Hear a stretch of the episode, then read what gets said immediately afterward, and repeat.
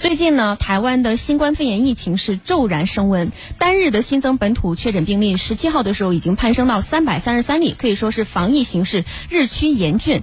但是就在防疫形势这么压力大的情况之下呢，一线的医护人员，包括民进党的当局，不仅拒绝建立方舱医院分流轻症的病例，而且还出台所谓的一些引导，比如说。怎么引导呢？他们建议轻症无症状的患者呢，不需要积极治疗的确诊病患可以采取居家隔离，把医院的病床留给重症的病患。然后就有人说，这会不会继续埋下一些隐患呢？那台湾预防医学学会的这个理事长当时也表示说，呃，就是不建方舱医院可能会给未来留下一些隐患。嗯。那么这个台湾现在这个疫情突然这个陡然加剧啊，呃，包括现在你看咱们辽宁这边啊，开始这个疫情也也开始这个反弹冒头反弹。嗯。然后呢，其实我倒不担心辽宁这边，因为你看，包括之前在大连，包括在这个石家庄，嗯，疫情都这个高发，然后都反弹，但是呢，很快这个呃两三个星期、三四个星期就给它摁住了。那么因为。这个大陆这边，我们是有这个一套的针对这个疫情的这一套措施。那么看啊，这个呃，其实从一开始的时候，疫情高发的时候，你看现在到现在这个十三到十五个月的时间，然后基本上呢，东亚地区算是啊抗疫的相对来说优等生。嗯。那么相比就是欧美国家来说啊，那虽然是东亚地区来说，它也有这个反弹，比如说啊香港一直在在持续，然后呢这个呃日本、韩国它也有这个有所反弹，嗯，但是总体来说对比欧洲，它是这个相对来说呢情况比较好的。是。那这里边呢也是有原因的，就之前在跟很多的在比如说学术界的，还有一些一些各各方面的吧。在探讨说为什么东亚这边的这个疫情防控相对来说总体比这个欧美要更得力一些？嗯，有人归咎到这个政治体制问题。我说政治体制，我说其实你看，首先第一个，中国跟日本、韩国的政治体制就完全不同的。嗯，所以我说这个，我觉得说不通。那么呢，更多的我觉得是三个方面。第一个方面呢是这个文化层面，我等会儿给讲讲为什么是从文化层面。第二个是这个政府的管制水平，嗯，然后呢，第三个呢是你的科技的，你的发展的发达程度，嗯。那么第一个呢，这个文化层面，为什么为什么说是文化层面？你看，比如说，呃，咱们中国人或者是包括整个的东亚地区吧，说戴口罩，大家戴口罩没问题，这所有人戴口罩都没问题，这个事儿不觉得有什么？对，不觉得有什么。然后呢，他欧洲他就觉得有什么？我记得就是疫情期间啊，跟这个德国的这个朋友在交流。嗯，德国的朋友，他这个德国人一向呢，他他的这个思维跟我们也不太一样啊。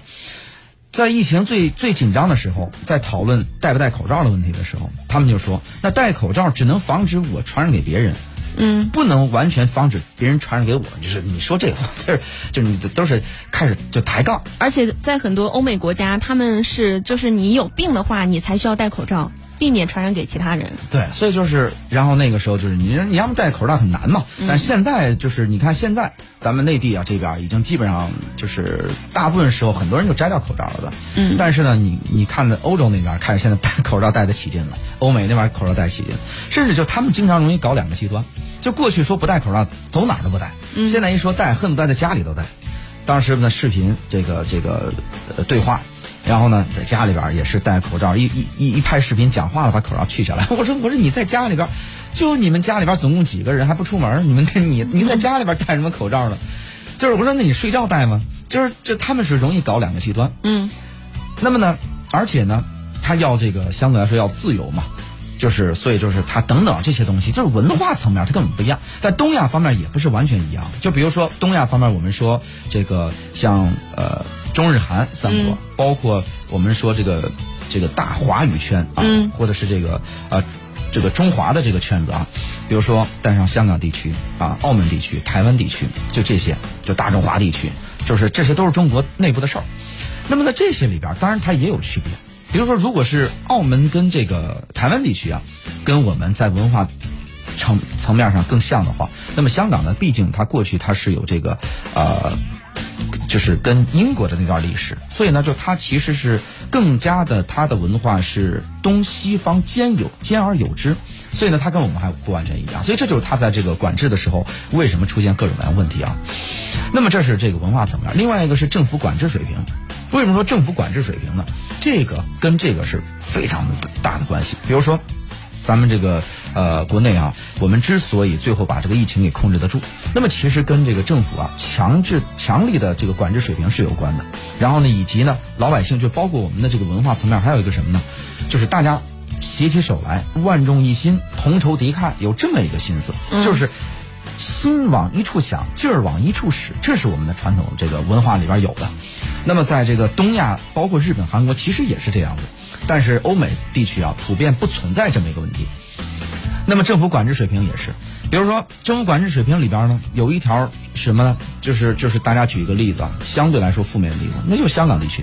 嗯，香港它就存在着，就是一直它出现各种的乱象，其中一个问题就是它的政府管制水平它不高，这个是在香港内部的学界和这个呃知识界。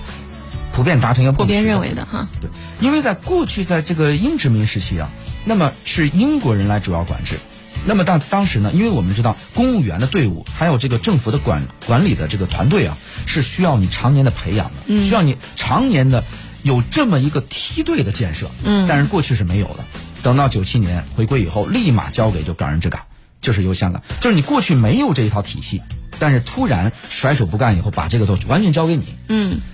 他这么多年也没有完全建立起来这么一个成规模、成体系的管制的一个一个一个队伍的，或者是整个的培养的体制，所以呢，他在面对这种事儿的时候，你看，其实我就说，说句不客气的，把这个内地的对这个疫情的管制啊。嗯，拿过去就所谓的抄作业。嗯，当然就是咱们不能就是直接说抄作业这种这种这种话，但是呢，确实是借鉴一下，很多东西是都是完全能借鉴。对，你看十七号的时候，曾经就有人说，这个有专家建议说，呃，因为新冠病毒存在一些变异嘛，就是防疫措施是有待升级的。台湾的专家就建议要普筛，对大部分人进行一下筛查，然后但是呢，最后也没有进行普筛，包括疫苗。对。所以就说这个，呃，当然里边有很多的很多的原因啊。然后呢，我就刚才就说到，就是说这个，你看林郑月娥当时讲什么？说疫情之所以香港疫情控制不住，是因为就说说内地说，因为我们没有你这样的人民，也没有你这样的政府。哦。但是我认为这个话就是很不对。就是虽然就是有他有很多的这个啊，因为他毕竟是深受西方的一些文化的思呃思想的影响。但是呢，在就这个问题上，我认为呢，很多事儿啊，特事特办。否则的话，如果是你这个按部就班的话，那很多那像这种啊特别重大的公共事件，你就无法去应对，你处理处理很难。那么过去台湾呢，虽然在疫情的一开始的阶段，最起码是十五个月的时间内，嗯，它表现的还不错。对，它其中。几个原因，我们说，首先第一个文化的原因跟我们的很很多类似啊，就老百姓也这个支持啊，干嘛的？但是呢，当时也在问呢，就是说台湾方面就是为什么管着这么好？嗯，然后呢，为什么就是疫情它之前一直没有？说有什么特殊的原因吗？说这个有没有什么类似这个，比如说咱们的二维码呀，什么就是这这种追踪啊？嗯，他们也没有建立，他们跟香港一样，佛系的这个追踪。佛系的大大数据的筛查，就基本上就是你想被追踪就被追踪，不想被追踪就不被追踪，所以特别佛系，就交给你，所以基本上就等同没有。